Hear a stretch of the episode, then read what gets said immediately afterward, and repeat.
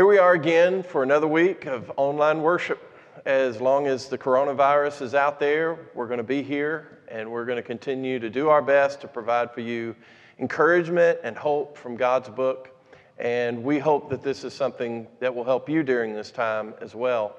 It's amazing. We're only one week away from Resurrection Sunday. Doesn't really even feel like it right now with the way things have been going. Uh, but it's a very important topic. It's a very important event that occurred in the history of our world. And so we go back to Mark chapter 15 this morning. Um, this has just been an incredible chapter if you've been with us the last couple of weeks. And it's filled with irony. Uh, all of these gospels are different in how the writers decided to write, and Mark writes with a lot of irony. And this is a really bitter irony that we find here in that the cross represents the enthronement, it represents the glory of Christ. And so we left off last week, Jesus being crucified. This week, we come back to where we left off, and we find the climax of Mark's entire gospel. It's right here. And what we learn, and this again goes to this irony, is the fact that Jesus' life was remarkable, amazing. But Jesus' death is just as amazing. So, Jesus' end that we're going to see is not a tragedy. It is actually a glorious fulfillment of his destiny in coming to the earth. I want to welcome you being with us. I'm glad to have my friends with me. I got some new friends this week to join me, some new faces for all of you to see as well. And we're ready to, to kick off and to get into our chapter for this morning. Somebody read for us verses 33 through 36. And when the sixth hour had come, there was darkness over the whole land until the ninth hour. And at the ninth hour, Jesus cried with a loud voice, Eloi, Eloi, lema sabachthani, which means, My God, my God, why have you forsaken me? And some of the bystanders hearing it said, Behold, he is coming, Elijah and someone ran and filled a sponge with sour wine, put it on a reed, and gave it to him to drink, saying, Wait, let us see whether Elijah will come to take him down. Very good. Mark has been providing a, a framework throughout this chapter. Last week in verse 25, we learned that Jesus is crucified the third hour. That's 9 a.m. in the morning. Now, what uh, was just read, we see there's this darkness that came over and it came in the sixth hour, which is noon, until the ninth hour, which is 3 p.m. And Mark doesn't tell us really anything that happens in between those three hours. But when we hit this ninth hour, this three o'clock in the afternoon, some major, very important things begin to happen. And one of the things that we notice is this famous saying where Jesus cries out, and Deja, you did a great job reading there um, in the Aramaic, and, and that is, he asks, My God, my God, why have you forsaken me? And it's like, did God forsake Jesus? It, it, did he do just as all the other disciples had done? And, and he's left Jesus as well to die by himself. Now, there's, there's a lot of uh, commentary out there. There's a lot of explanations from people who are much wiser than me. But I believe to really understand what Jesus says, I think we have to take it through the book of Psalm 22. Because this is where Jesus quotes from. If you didn't know that, he quotes from Psalm 22 and in verse 1. Last week we mentioned Psalm 22 and we said this is a messianic psalm. And it um, is something that it speaks forward to Jesus' crucifixion. And throughout the New Testament, we find that three of the four direct quotations from this book and 14 of the 20 allusions or um, parallels to Psalm 22 are all found in the suffering and the crucifixion of Jesus. And we already saw last week how, how Psalm 22 is an important part of what's happening here. Uh, last week we made reference to verse 24 with the dividing of the garments by the soldiers. That comes from Psalm 22 and in verse 18. We looked at verse 29 where there was mocking and people shaking their heads. This comes right out of Psalm 22 and in verse 7. And now this week we see this cry of forsakenness that also comes from the book of Psalm from that very first verse. Now, one thing that we know is that this is the only prayer that Jesus prays that is not in his own words. And I, I, think that is very significant. From Psalm 15, verse 20, through the rest of this gospel, it really follows the pattern of Psalm 22 in many uh, of its details. And I believe only when we get more of a grasp of the psalm can we really understand what Jesus is saying as he cries out in feeling of abandonment from God. Jesus is identifying with the righteous sufferer uh, of Psalm 22. He suffers without cause, just as Jesus. We know everyone else had forsaken the psalmist, just as everyone had forsaken Jesus. And like the psalmist, Jesus had felt as if he is dried up he is feeling as if he is surrounded by these, these animals, these wild animals, the vicious, ready to tear him apart. And so both struggle, and both struggle with suffering while they're waiting for God's deliverance. But they also both have this intimate relationship with the Father that they are able to go to the Father in complaint. Jesus put on our humanity. He suffered. He took everything that the world could throw at him. And, and what Jesus does is he calls out to God in prayer. That's how Jesus deals in this time, just this raw emotion to God. I think many in our world right now, and many of you who are tuning in with us this morning, are feeling this sense of isolation. We are in a sense of isolation in, in a very literal form. Uh, some of you may feel like, you know, that God has abandoned you. Maybe, maybe you feel like, you know, where is God in the midst of everything that's going on around the globe right now? Uh, and, and it could be other things that's going on in your life. And you feel as if you're in this time frame right now of darkness. It's just darkness uh, in your life at this particular time. And it's in these moments that we're sometimes tempted um, really to, to give up our faith in God. But Jesus cries out on the cross, as we said, in this raw emotion, in order to demonstrate a faith that will not let go of God, even if it means the worst kind of suffering. He laments from Psalm 22. It is a prayer, and it, it concludes in this vision of hope. There's these expressions of trust and thanksgiving and confidence that Yahweh hears.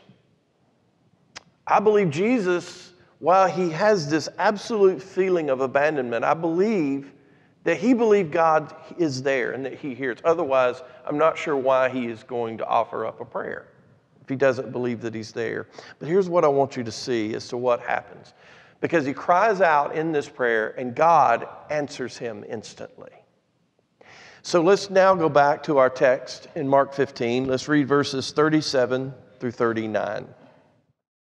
And Jesus uttered a loud cry and breathed his last, and the curtain of the temple was torn in two from top to bottom. And when the centurion, who stood facing him, saw that in this way he breathed his last, he said, Truly, this man was the Son of God. It, it, this is all happening in the ninth hour. And if you remember what was read just sec- a second ago, we realize the darkness goes from the sixth hour to the ninth hour. In other words, it's now the ninth hour. The darkness is being lifted. This feeling of separation is also over as, as, Jesus, as Jesus breathes his last. But we also know that God has not abandoned Jesus in what is being said here, just as the psalmist. In fact, Psalm 22 24, he says, For he is not despised or abhorred the affliction of the afflicted, and he has not hidden his face from him, but has heard when he cried to him. And we notice some details in here. It says that the curtain of the temple was ripped from top to bottom. This is the curtain that would have gone into the Holy of Holies, representing the very presence uh, of God, into his very glory of God. And, and so the veil is it, it's being torn away so that all humanity can now see and they can now experience God. So the death of Jesus is allowing people to enter into God's presence without this fear of, um, of, of God's wrath, because our problem is sin. Jesus takes our sins to the cross, and sin is what alienates us. And by carrying our sins to the cross, he opens up a way to the Father. One of the things I want you to notice is the veil. It doesn't say that the veil is opened, it says it is torn. It is the exact same word that we find back at Jesus' baptism in chapter 1. It's a parallel of what's happening here. And if you remember that account back in chapter 1, verse 10, Jesus comes up from the water and he saw the heavens rip open, is what it says. And then there's the voice that comes from heaven that says, You are my beloved Son. The temple rips, is torn apart, that represents heaven. And then the centurion says, Truly, this is the Son of God. Just as Mark declared in his opening statement of this book in chapter 1 and verse 1. Son of God, that, that is a title that we associate with Jesus, those of us who were raised in church, but, but this is also a title that had been around for the Romans. This is what they referred to Caesar. Uh, and this is exactly who the centurion would have sworn his allegiance to. But here he is, and he bestows this title upon a Jew who has been executed. This is just shocking.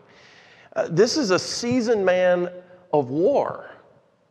Uh, we have no indication whatsoever he had ever seen the miracles of Jesus or had heard the teachings of Jesus. And what's even more amazing is he becomes the very first human witness to confess Jesus is the Son of God and mean it. There was the voice from the clouds and we know the demons also confess that he is the Son of God, but it did not come from his disciples. It did not come from any relatives. It did not come from, his, uh, from any of the Jews. Jesus had commanded the demons not to reveal that he is the Son of God. And at the transfiguration, we know that Peter, James, and John, they were, they were allowed to be there for Jesus' glory and, and to see him in his essence. And again, there was the voice from the cloud that says, This is my beloved Son. But Jesus told them, Don't tell anyone what you have seen and heard here until the resurrection. It didn't matter because they didn't understand.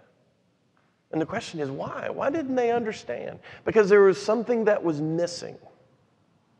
And what was missing in order to give them that comprehension is who Jesus is. Who is the Son of God? Who wears that title? The Son of God is the one who gives his life a ransom for many. The cross reveals the Son of God. It reveals it in his rejection, his suffering, his death that makes known the very triumph of God. Only at Golgotha can Jesus be truly known as God in disguise to those who will deny themselves and be willing to follow him in costly discipleship. But it's here, it's a Gentile's confession. A Gentile represents the nations other than Israel. And this is the one that is the climax of the Gospel of Mark, which celebrates the beginning of the fulfillment of Psalm 22, which says, All the ends of the earth shall remember and turn to the Lord, and all the families of the nations shall worship before you. For kingship belongs to the Lord, and he who and he rules over the nations. Mark was written to Gentiles. And despite the fact that Jesus came and he has a mission to the lost sheep of Israel, we, we see in the Gospel of Mark that he goes into the Gentile territory of Decapolis. And he heals this man who, who has, is filled with these demons. And then he goes on and, and, and he feeds the 4,000. He goes over this difficult terrain into uh, this area that is really Israel's greatest pagan enemy, which is uh, the, the Phoenicians.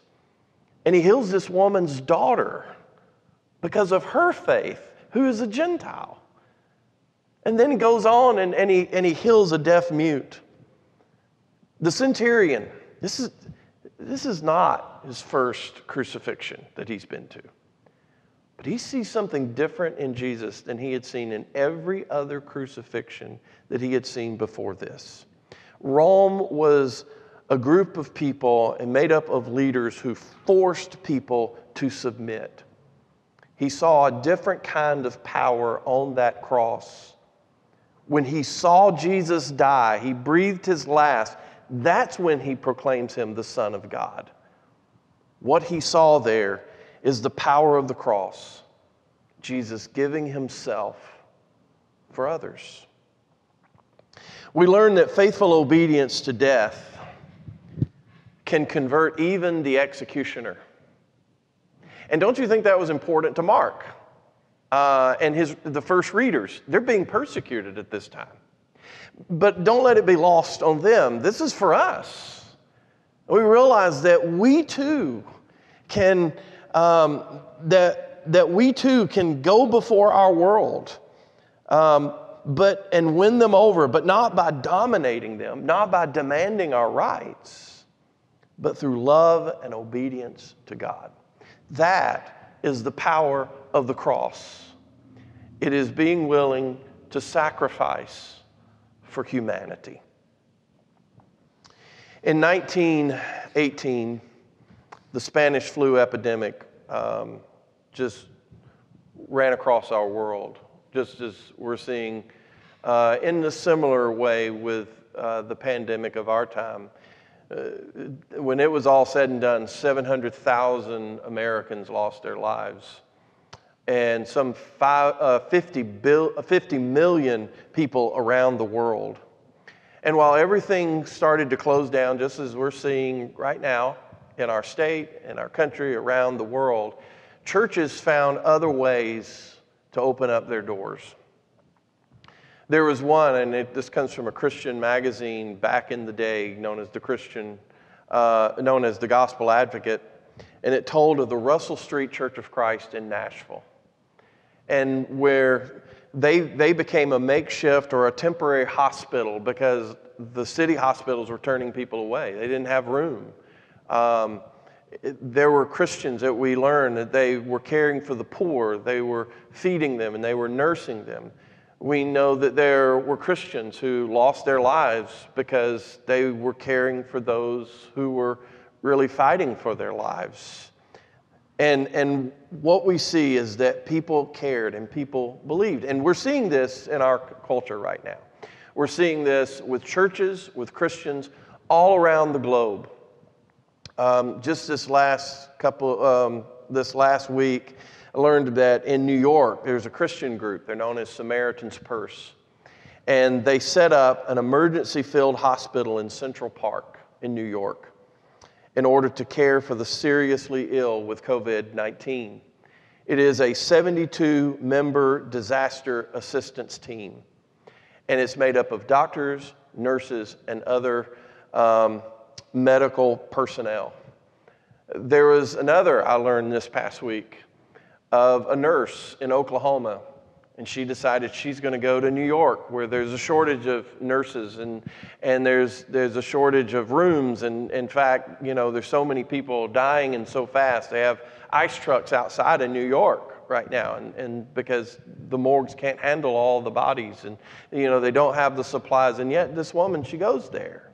She, she is giving three weeks of her time in order to go and serve people in, over in this area. And this same woman also did the same. She went to an African hospital during the Ebola uh, outbreak. And you're like, who is this woman? She's a Christian. She is a Christian. Her name is Kimberly Langford. And she not only works as a nurse, she also worked for Oklahoma Christian University. And some of you may remember her husband, he came and spoke to us last year. Uh, his name is Ben Langford. And he not only preaches, he also works at Oklahoma Christian. And these are just people, and these are Christian groups that are trying to take up the cross that Jesus taught us to take up and to serve others and to be willing to give everything that we have in order to show the love and the care of God.